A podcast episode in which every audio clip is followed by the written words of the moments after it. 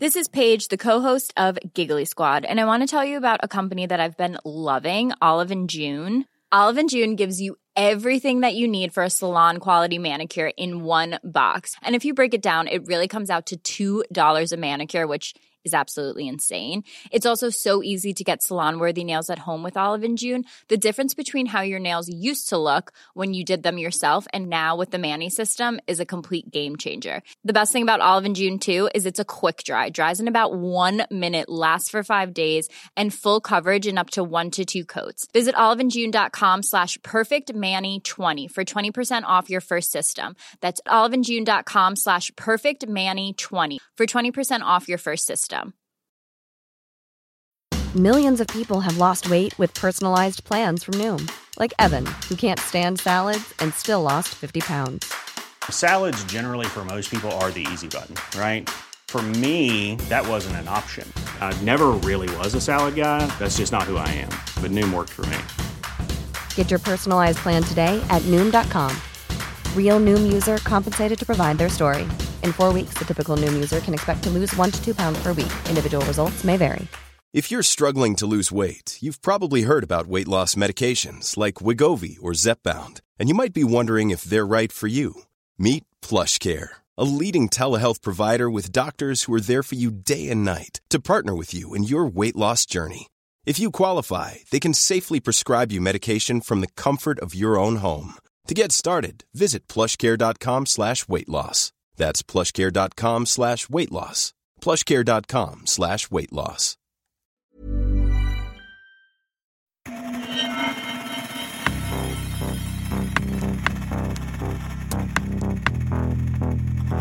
Expect more attacks on the government. They caused a lot of damage. On any computer crime, you want to look for the digital footprints. Dataintrång där interna handlingar läckte The ut. shadowy group behind the hacking attack on the Federal Reserve. Breaking into files. Beskriver dataintrången så mycket avancerade. This is just the beginning. We will respond, respond, respond, respond. Nätets mörka sida. Sanna historier om brottslighet på internet. Det här är inget vanligt avsnitt av Nätets mörka sida. För ett tag sedan så blev jag kontaktad av ett PR-bolag som undrade om inte jag ville intervjua en författare som precis hade gjort en ny bok om en stor cyberattack mot Sverige. Först la jag det bara åt sidan och tänkte att nej, det är nog inte så intressant. Men sen så började jag läsa lite om den här killen som har skrivit boken. Det visade sig att han heter André Katry och att han är en av Sveriges främsta experter på IT-säkerhet. Plötsligt blev det väldigt mycket mer intressant och när jag kollade igenom den här killens LinkedIn-sida så såg jag att han hade varit avdelningschef på Säpo, att han hade jobbat inom Försvarsmakten med att bygga upp Sveriges cyberförsvar och en massa andra grejer som kändes väldigt intressant. Så jag bestämde mig för att tacka ja till att intervjua honom och det är därför som det här avsnittet har blivit till. Det kändes helt enkelt för intressant för att hoppa över, även om det inte följer ramen för hur ett avsnitt av Nätets mörka sida brukar se ut. Så håll till godo. Här kommer andra delen av intervjun med André Katry. Då tänker jag att vi ska kika lite mer på saker som du har jobbat med och eh, dyker vi på någon fråga som du inte får säga någonting om av säkerhetsskäl eller så där, så det är bara att du, då är det bara att du hoppar över det helt enkelt. Ja. Eh, du har ju ett eh, långt CV med eh, jobb och händelser från en massa olika jätteintressanta platser och arbetsplatser och sådär. Kan du berätta någonting om något angrepp som du har varit med och hanterat under din karriär? Något cyberangrepp eller någonting som du har liksom jobbat med? Ja, alltså det finns ju en del som har blivit väldigt publika eh, över, över tiden, men, som kanske inte publiken kommer ihåg, liksom, eller din publik kommer ihåg riktigt här. Men, men vi hade ett väldigt stort angrepp i början av 2000-talet mot, Eh, mot, mot försvarskoncernen Saab. Eh, där man var inne och, och ganska långt in i, i, i, de systemen och, och rodade runt. Och det har ju stått i tidningar eh, publikt. Så det kan jag säga, ja, det, det var jag med och utredd. Och sen har det varit och motsvarande angrepp mot, eh, mot regeringskansliet och så vidare som jag har utrett och som, som, eh, som är också ganska publika. Eh, till och med blivit intervjuad i tv om dem, så att de kan jag prata om. Mm. Så där har man ju då eh, kunnat spåra tillbaka eh, de här angreppen då direkt till, till Kina till exempel. Och, och ganska attribution eller attribution är ganska svårt i det här området. Vem är det som angriper oss egentligen? Och mm. eh, där har man ju blivit bättre och bättre på att dölja sig från fiendens sida. Men också lägga ut villospår och, och använda sig av, av olika tekniker för att peka mot någon annan. Men, men på 2000-talet då, då tillämpade man inte riktigt så mycket utan då kunde man följa IP-adressen rakt in där, där individer satt och man kunde då se att de jobbade kinesiska arbetstider och annat. Och man, eh, om man var och tittade kanske i, i, i deras eh, ja, verktygslådor och annat och se att det var eh, kineser som jobbade i, och att, att ja, de var intresserade av den typen av information. När en sån här sak händer och du liksom blir inkopplad på det här, vad är din roll då? Är, det liksom, är, är du den som gräver forensiskt efter eh, ledtrådar eller vad, vad gör du? Liksom? Ja, det, det, är lite, över tid har det blivit lite olika roller. I början så var det ju väldigt mycket där att, att, att vara just den här forensikern och, och gräva i systemen och leta efter vem är den skyldiga. Och, och det gör jag fortfarande nu. Och jag hade så sent som årsskiftet så var det ju två stycken företag som jag har hjälpt eh, med, med SolarWinds-attacker i Sverige då, där, där jag har grävt i datorerna. Men jag jobbar ju också med, med, med ja, att vara typ förundersökningsledare också. Eh, en av de större attackerna som jag har hanterat ja, nu är det fem år sedan, men det, det var en attack på, på en sajt som heter Ashley Madison i Kanada. Mm. Eh, som blev en jättestor nyhet då eftersom de har ju då typ 50 miljoner eh, konton då, som blev stulna. Och där var jag ett halvår och hjälpte det här bolaget och den kanadensiska polisen att utreda det här brottet. Eh, som, som ledde till i alla fall att, att, att en hacker blev gripen. Men, men det var flera attacker samtidigt som pågick mot den. Så att det, den som stal databasen eller, eller det impact team som, som de hittade vi aldrig. Men, men vi lyckades ju i alla fall reda ut vad som har hänt och, och äh, återställa sajten. Äh, eller de kunde gå, återgå. Ja, det är det jag gör helt enkelt. Jag, jag, jag utreder äh, allt ifrån de forensiska bevisen för att titta liksom på ettor och nollorna eller paket eller loggfiler och annat för att försöka förstå exakt vad som har hänt. Och sen senare kanske också använda, leda det i bevis för att använda det och vittna i en rättegång. Så ta, ta hela vägen från, från intrånget till rättegången. Så att säga. Det, det, det är det jag har sysslat med. Jag har gjort så jättemånga intrångs, eh, sådana utredningar så jag kommer inte ens ihåg. Men jag vet att jag har varit i 25 olika länder för det, det har jag koll på. Eh, på plats och, och, och gjort sådana här utredningar. Eh, så att jag har både jobbat med att, att, eh, och sen tar jag med mig de erfarenheterna när jag ska bygga säkra system helt enkelt. Jag vet ju så att säga hur, jag har ju sett så många intrång så att jag förstår ju liksom hur, vad är möjligt? Och jag tänker ju, och som jag hacker också, så tänker jag ju så att säga vad, hur angriper man systemet? Jag, jag har gått igenom alla faser eh, från att sätta upp systemen, att, att testa säkerheten, att göra intrång i systemen men också att utreda dem. Det, det är lite olika skillset som man behöver för de här. Men jag har lyckats att i alla fall bli något sånär bra på alla i hela området. Apropå säkra system och sådär så har jag kunnat läsa mig till på internet eh, att du har varit, du har varit med och, och jobbat med eh, tillsammans med Saab för att utveckla en molntjänst till dem. Saab Secure Network, SSN, som, som liksom är till för att man ska kunna använda, som jag förstår det i alla fall, eh, molntjänster i röda liksom högsäkerhetsmiljöer. Ja. Eh, kan du säga någonting om det? Ja, eh, jag var ju chefsingenjör för det projektet och, så det, det, är min design helt enkelt. Och den, den har jag byggt utifrån de erfarenheter jag har haft sedan 95 att bygga sådana här röda miljöer. Det som är just unikt med den här det är, det är att man har använt sig av molnteknik men det är inte moln det är inte så att, att det är molnteknik som används men, men man bygger ett private cloud. Och det menar jag att det är ett isolerat moln. Det, det finns liksom inga, inga öppna externa eh, gränsytor så att säga, mot, mot internet eller mot, mot externa system utan det är en isolerad miljö. Men, men det möjliggör ju så att, säga, att, att hela Saab som en koncern kan dela på den här informationen.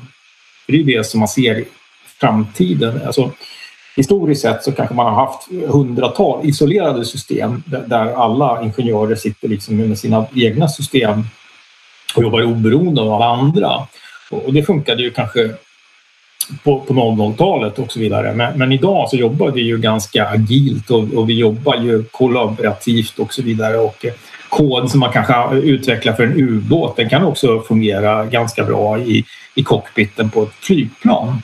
Mm. Och då är det ju onödigt att det är två stycken programmerare eller två team som utvecklar samma funktionalitet. Så att man, man, om man vill kunna jobba och dela på information också in, inom koncernen eh, så behöver man ju verktyg för det. Eh, även om det är hemlig information man sysslar med. Eh, så att, och då, molnteknik är ju bra där. Så att, och, och eh, bygga med, med, jobba med sådana stackar då, eh, som Microsoft eller Amazon eller vilka Google som tar fram så, så finns det ju sådana eh, så kan man ju ta dem och, och eh, applicera dem i sina egna säkra eh, bunkrar. I, och de behöver inte stå på internet för, för, att, eh, för att de ska fungera på det sättet. Eh, så ja, det, det är i princip det jag gjort och också fått god, numera har ju också myndigheterna godkänt det här systemet så att det är mission accomplished lite grann för mig där efter fem ja, år. Så det är ju en, en, en, eh, det är ett säkert system för dem att kunna hantera sina, sin produktion av, av, av bra försvarsmateriel också för framtiden. Mm. Eh, om vi tittar tillbaks liksom till 95 och så fram till nu. Skulle du säga att ni har en, en bra, vad ska man säga, en, en bra hitrate eller en bra eh, uppklarningsprocent eh, när det sker attacker? Alltså hur, hur ofta lyckas man hitta den som, eh, eller de som är förövare, liksom, de som utför attacker? Är det, är det stor sannolikhet att man kommer åt dem till slut eller hur, hur brukar det se ut? Liksom? Ja, alltså förr i tiden så var det lättare. Ja. Eh, det, det, så, så, var det och, och, och det, det hade kanske en uppklarningsprocent ja, nu, nu sitter jag ju bara killgissar här, men, men, men, men eh, magkänslan så var det väl att, att, att ja, det, det, initialt de första åren så var det ganska högt, det kanske var 80 procent. Men, men det var också beroende på att de flesta saker som vi utredde var insiderrelaterade. Ja, just det. Då hittade vi någon, för den fanns ju ganska nära. Eh, mm. Men sen när exponering med omvärlden och internetanslutningar och annat eh, började bli mera vanligt så, så har ju angriparen förflyttar sig geografiskt längre bort. Då har, på grund av det har det ju varit mycket, mycket svårare att liksom få, få åka till exempelvis, det är inte möjligt att åka till Kina. Det är nästan omöjligt kan jag säga. Att om, om, om ett intrång kommer via en kinesisk server, även om intrånget inte originerar från Kina, mm. så, så det är väldigt svårt att få de loggarna från de, den servern för att se liksom, vart kommer trafiken till nästa håll. Om, om man nu inte attackerar det, alltså gör intrång i den servern för, för att, att, kolla det. Men, men om man går den lokala vägen och frågar så, så tar det stopp ganska fort. Eh, därför att rättshjälp också tar ganska lång tid om man begär de officiella vägarna. Det, det, kan ju ta ett halvår innan, innan det händer någonting, eh, om det går bra. Men, men, då är det för lång tid helt enkelt. Men om man ska utreda något i närtid så, så kräver det liksom att man är på plats och, och kan följa. Så, att jag, så att om uppklaringsfrekvensen kanske var 80 procent när jag började med det så, så idag kanske vi har kommit ner till procent, delar av procent mm. i uppklaringsfrekvens. För det är också så massiva, så många attacker som sker. Mm. Eh, och, och, man hinner inte utreda alla heller. Och även om man utreder dem så, så leder de oftast inte till någonstans. Tyvärr kan man också säga att många attacker idag inte bara är cyberkriminella utan det, det är också eh, stater som ligger bakom på olika sätt. Och, och då gör det ändå svårare att, att, hitta någon skyldig. Så att eh, de flesta utredningarna idag koncentrerar sig ju mer på, på att, att hitta vad, vad som har hänt. På hur det hände, men kanske inte så mycket på vem och varför. Mm. Eh, kanske varför man tittar, tittar ju också på, på det är ju lätt att, att försöka titta på men, men, och sen drar man slutsatser om vem. Men, men, men att försöka hitta den skyldige, det, det, är svårt och även om man gör det så är det väldigt svårt. Vi hade ju ett jättestort eh, intrång, eller eh, massiva eh, attacker som, som vi utredde i mitt gamla bolag. Där, det var miljarder som, som, som svenska bolag blev utsatta för i fraud. I slutändan så blev de, i, det var en rättegång i Malmö, ett par hundra miljoner blev de åtalade för och mm. fällda för. Men, men det krävde ju faktiskt att, att vi fick jobba ganska hårt med att övertyga eh, först polisen men sen också åklagare att få gå vidare med det materialet. De var inte så intresserade av att lagföra de här. Eh, jag tror att det var någon dansk politik eller dansk människa som sa det här att det, det, är, ju, det är ju liksom IT idag är det perfekta brottet. För att det är ju det är ganska hög sannolikhet att du ska lyckas men också när sannolikheten eller risken för att du åker fast är i princip noll. Mm. Eh, alla de som sysslar med malware-attacker och annat, det, det är väldigt låg risk att åka fast. Uh, säger jag nu, fast det var nu en, en, en, faktiskt en tjej som blev åtalad i förra veckan fredags i USA. Ja, just det. Ja. Uh, för, för, för, att hon har skrivit koden till en av de här uh, malware-bottarna. Um, och riskerar nästan livstidsfängelse om hon döms för alla åtalspunkter. För i USA stackar man ju dem på varandra. Ja. Då, då, får man ju 30 år för varje och sen så, ja, helt plötsligt har man blivit dömd till flera hundra års fängelse. Mm. Så att det, så att ja, men i relation till, till, till hur mycket de omsätter, de miljarder eller biljoner egentligen som man omsätter globalt så är det väldigt liten risk. Så att det, det, det är en lukrativ bransch för, för, för kriminella. Mm. Och, och det, kan man ju se att, att många av de här brottssyndikat och annat, de, har ju flyttat över, inte flyttat över, men de har expanderat in i cybervärlden inte för att de är duktiga på IT, men där de kan köpa tjänsterna helt enkelt. Och mycket av de här tjänsterna, IT, de köper man som tjänster, alltså alltså service. Eh, från eh, eller bolag och bolag, eller från, från de som nu bygger, eh, precis som den här tjejen nu då, som, som är, och, och har blivit åtalad i, i, i, USA. De som för, förser brottssyndikat och annat då, med, med verktygen det, det, har ju uppstått en marknad kring detta. Ja, risken är väldigt låg att åka fast. Kan säga. Mm. Och det är lönsamt. Hur tänker du kring, när vi ändå är inne på liksom eh, kriminella och brottssyndikat och liksom teknik som används av kriminella. Det är ju en av de sakerna som vi liksom vanliga medborgare har fått ta del av via medierna nu med kanske Encrochat och nu senast den här Anom eh, cirkusen och Sky SEC och så där. Hur, hur tänker du kring det? Jag, jag tänker jag tänker två saker. Man, jag tänker att ibland måste man faktiskt hålla två tankar i huvudet samtidigt. Jag tänker det är bra att brottslingar åker fast.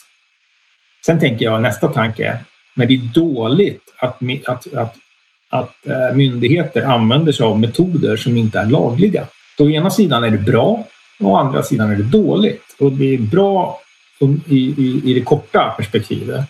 Men jag ser att det blir dåligt i det långa perspektivet om, om myndigheterna om, om det blir så att säga eh, eh, standard att, att de bryter lagar, inte själva men, men outsourcar bevisinhämtningen till, till andra som bryter mot lagar i Sverige. Eh, då har polis, svenska polisen inte brutit officiellt brutit mot lagar men andra nationers poliser har då brutit mot lagar i Sverige. Så att när eh, amerikanska eh, myndigheter begår dataintrång i Sverige som sedan eh, svenska myndigheter använder som bevis. Ja, det är jättebra utifrån perspektivet att brottslingarna åker fast. Men i långa perspektivet så, så, så tycker jag liksom att det, det, det, blir inte rättssäkert. Det är inte, det, det är inte polisstat vi vill leva i utan vi vill leva i, en rättsstat. Vi har ju pratat lite grann om att du har varit eh, involverad i projekt tillsammans med polisen. Du har ju också varit eh, avdelningsdirektör om jag har förstått det rätt på, ja, jag var avdelningsdirektör på, på Säpo. Jag kan ju tänka mig att mycket är hemligt där, men finns det någonting du kan berätta om din tid där på Säkerhetspolisen? Nej. Nej. Men då, då hoppar vi över det helt enkelt. Det, det, det är, ju, det, det, är ju absolut sekretess liksom, ja. på, på de frågorna. Jo, jag tänkte nästan det. Alltså. Och eh, det, det, det, det, det är bara om det officiella sammanhang som jag förekommer där och, och ja. det gjorde man aldrig. Nej, eh, precis. Det är ju så. Så det, det, jag drar erfarenheter av det. Eh, sen var jag inte, jag var ju där två år så att jag, jag var ja. inte inblandad i jätte, inte jättelång karriär så att säga. Där. Det är en, en, en tid som, som jag tänker tillbaka på som var en bra tid. Eh, som gjorde massa roliga saker och, och, och fick göra massa bra saker för Sverige. Men, mm. som jag tyvärr inte kunde... Ja, det är väl 70 år eller någonting. Som... Ja, precis. Vi får göra en ny intervju ja. om, om 70 år. Ja, men du, vi, vi, hoppar vidare till en annan grej då. Eh, ja. Något som jag i alla fall eh, hajade till på när jag läste lite om dig, det var att eh, du har varit med på Defcon och vunnit ja. en eh, Uber Elite Cyber Techno Master Ninja Hacksaw Badge. Ja. och det är sånt där som man läser om att åh, det är bara de bästa hackarna i världen som hamnar där och, lyckas med det här. Liksom. Så kan du berätta något om hur du gjorde och liksom vad du gjorde när det här hände? Då? Det är ganska länge sedan nu. Men... Ja, det var, det var i början av 2000-talet. Då. Så att det, det, det var jag, jag, jag började åka på Defcon. Eh. Tired of ads interrupting your gripping investigations? Good news. Ad-free listening is available on Amazon Music for all the music plus top podcasts included with your Prime membership. Ads shouldn't be the scariest thing about true crime. Start listening by downloading the Amazon Music app for free or go to amazon.com slash true crime ad free. That's amazon.com slash true crime ad free to catch up on the latest episodes without the ads. Millions of people have lost weight with personalized plans from Noom, like Evan, who can't stand salads and still lost 50 pounds. Salads, generally, for most people, are the easy button, right? For me, that wasn't an option. I never really was a salad guy. That's just not who I am. But Noom worked for me. Get your personalized plan today at Noom.com. Real Noom user compensated to provide their story. In four weeks, the typical Noom user can expect to lose one to two pounds per week. Individual results may vary. På slutet på 90-talet och sen så var det ett antal gånger. Sen började man ju då att tävla på ett område som jag är ganska duktig på. Det är trådlös, trådlös säkerhet. Och, eh, och det, den stora grejen var egentligen wardriving på den tiden. Man, man åkte runt och, och, och letade efter öppna nätverk och så vidare. Så det, det var en del av detta. Sen var det också att, att eh, ja, capture the flag-tävlingar eh, där man skulle då, när man, man, man, får lite olika uppgifter och sen så avancerar man och till slut så kan man ta en, en server. Ehm, så att det, det, och den som tog servern först vann ju. Så att, och, och, ja, då får man ju massa uppgifter att lösa och, eh, och eh, den ena uppgiften ger den andra så att säga. Så att det blir en kedja av det hela. Eh, så att jag vann det året vann jag både en, hela vårddriving-tävlingen som sådan men också en, en av de här Capture the Flag-tävlingarna. och sen så hade de en tävling där man skulle identifiera en individ i, i, på konferensen som hade en utrustning. Så det var så här, jag kommer inte ihåg om man, någon, någon, man skulle jaga The Rabbit eller någonting sånt. De skulle mm. jaga en person. Eh, så det var egentligen tre tävlingar som jag vann det året. Men jag hade ju redan försökt att vinna de här tävlingarna. Jag började ju 2001 tror jag, så det var ju tredje året tror jag som jag var där och mm. tävlade. Eh, som jag faktiskt lyckades eh, att vinna. De här, inte bara en tävling, men flera stycken. Eh, ja, det var intressant. Det var roligt. Man, man fick ett mål.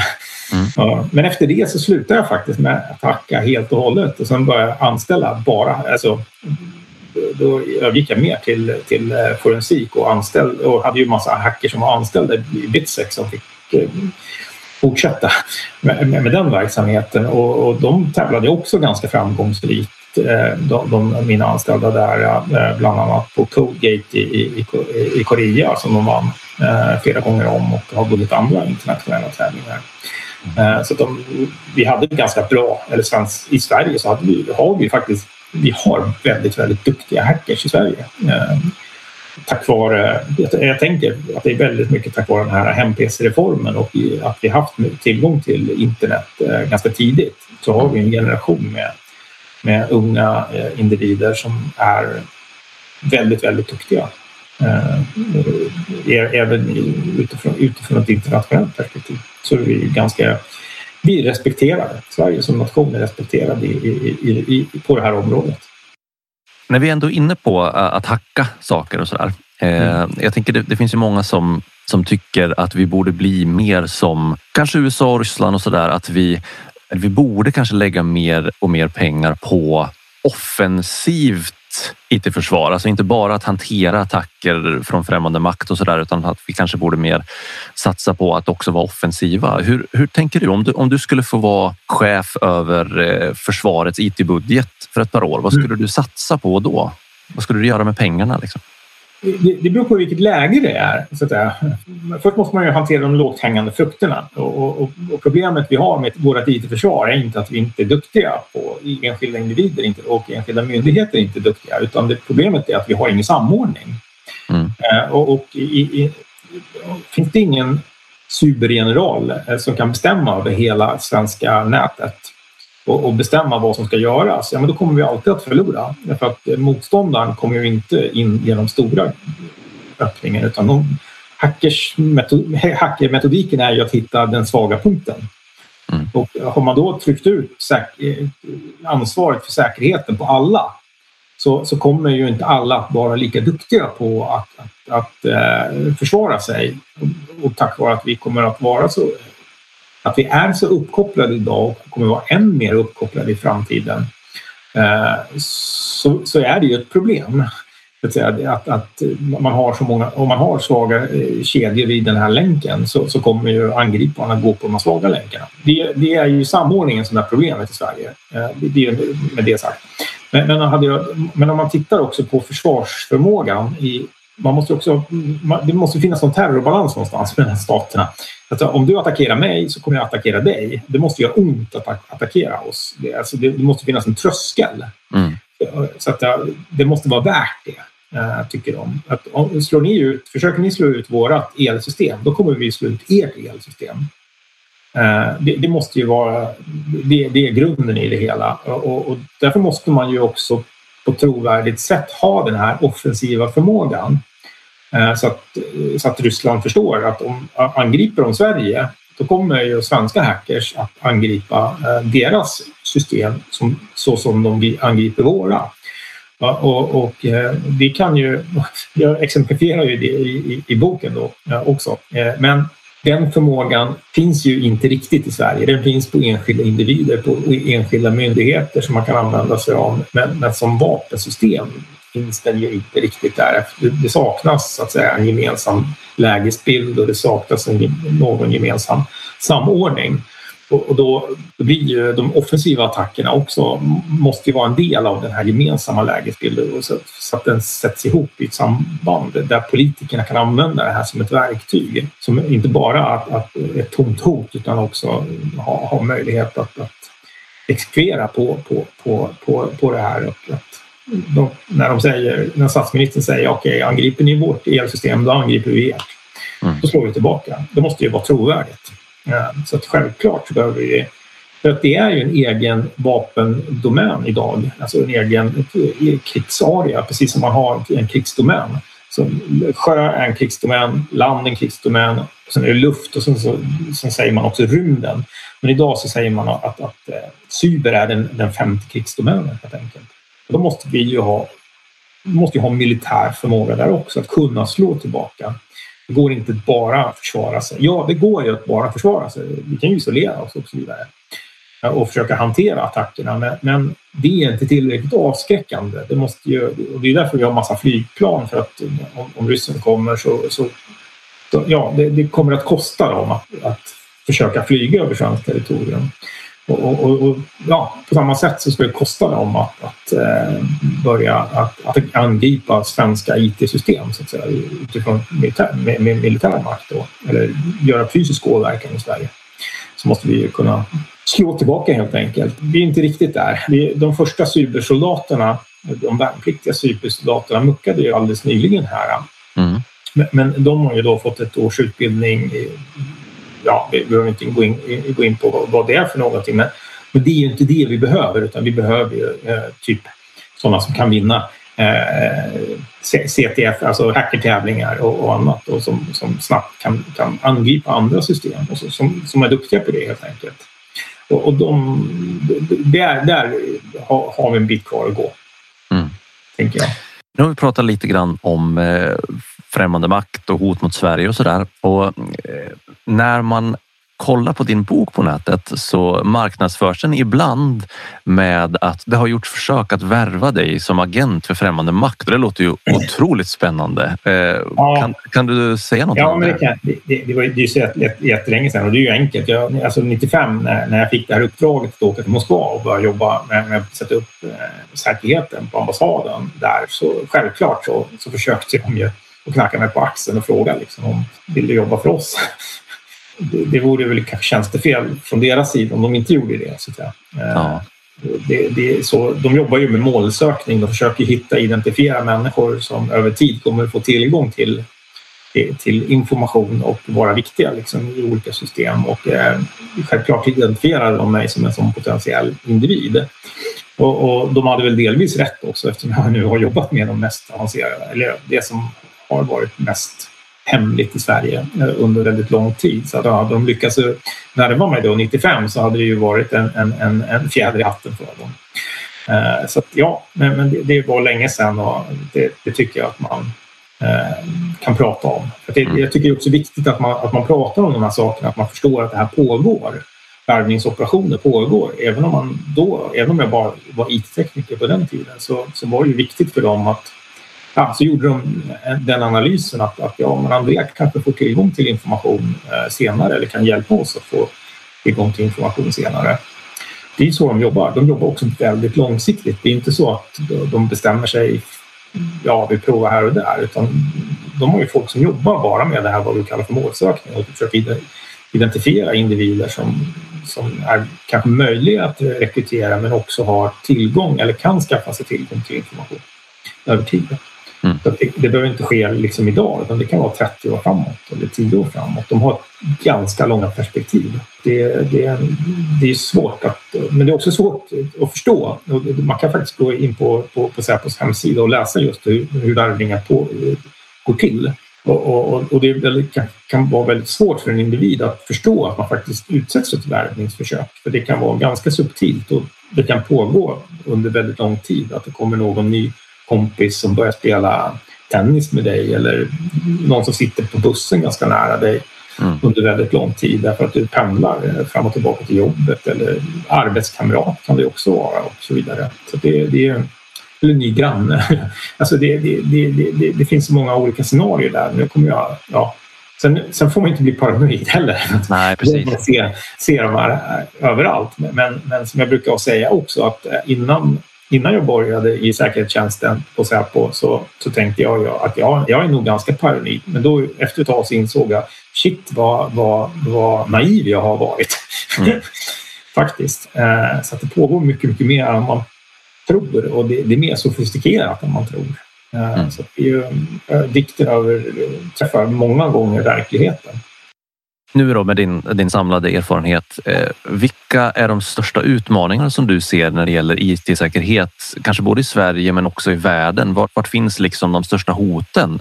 Är det Ryssland, Kina eller är det från eh, hackers som är illvilliga? Eller vad, vad, är det som är de största sakerna som vi behöver eh, kämpa emot de kommande åren i, i Sverige och i världen? Det tråkiga är ju alla, därför att hotbilden på, på nätet är asymmetrisk. Så att det är lika stor hot från en 14-åring som sitter på sin kammare och slår ut Gotland som det är från en, en, eh, en nation. Det, det, är ett asymmetriskt krigföring. Man säger att det, det, är David mot Goliat, men här vinner eh, David oftast mot Goliat. Mm. Han behöver bara hitta en enda sårbar, en svag punkt.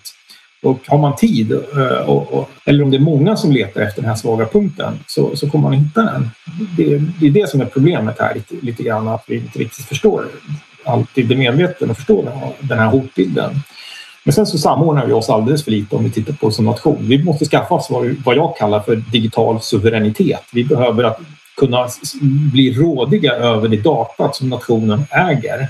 I framtiden så kommer vi behöver tänka efter om all information om, om alla våra medborgare försvinner, vilka som är medborgare, vilka som är skattskyldiga, vad har man för skatter, vad har man för fastigheter, vad har man för betyg, vad har man för ja, vilka, vem är gift med vem? Alla, hela folkbokföringen, så att säga, om den försvinner, är vi en nation då överhuvudtaget i framtiden? Tänk på det. Mm. Tusen tack André för att du har varit med. Nu är klockan 11 så jag tänker att vår tid är slut. Men det ja, har varit jätteintressant att få prata med dig. Tack. Tusen tack, tack för att du var med. Gillar du den här podden? Skulle du vilja höra fler avsnitt? Då vill jag be dig att stödja nätets mörka sida på patreon.com.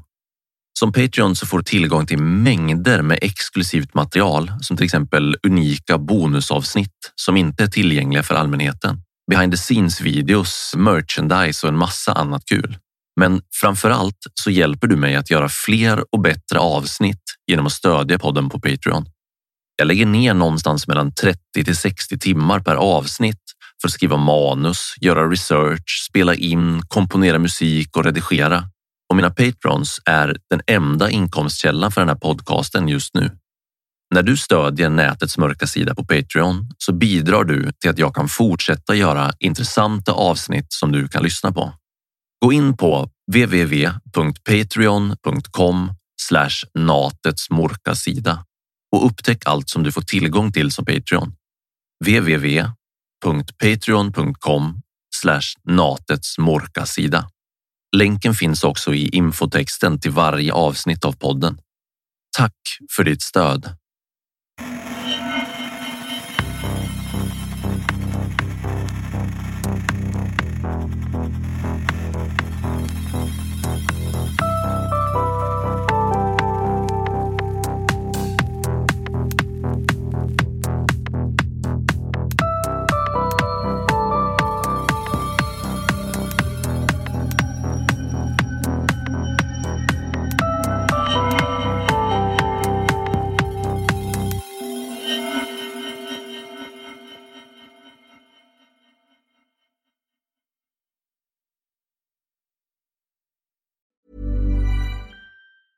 Tired of ads interrupting your gripping investigations?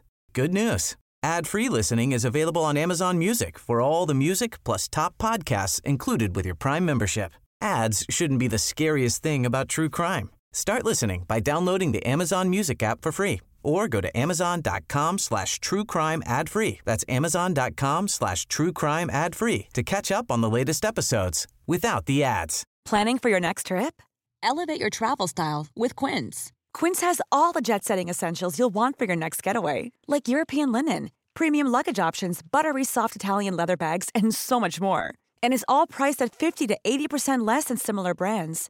Plus, Quince only works with factories that use safe and ethical manufacturing practices. Pack your bags with high-quality essentials you'll be wearing for vacations to come with Quince. Go to quince.com/pack for free shipping and 365-day returns.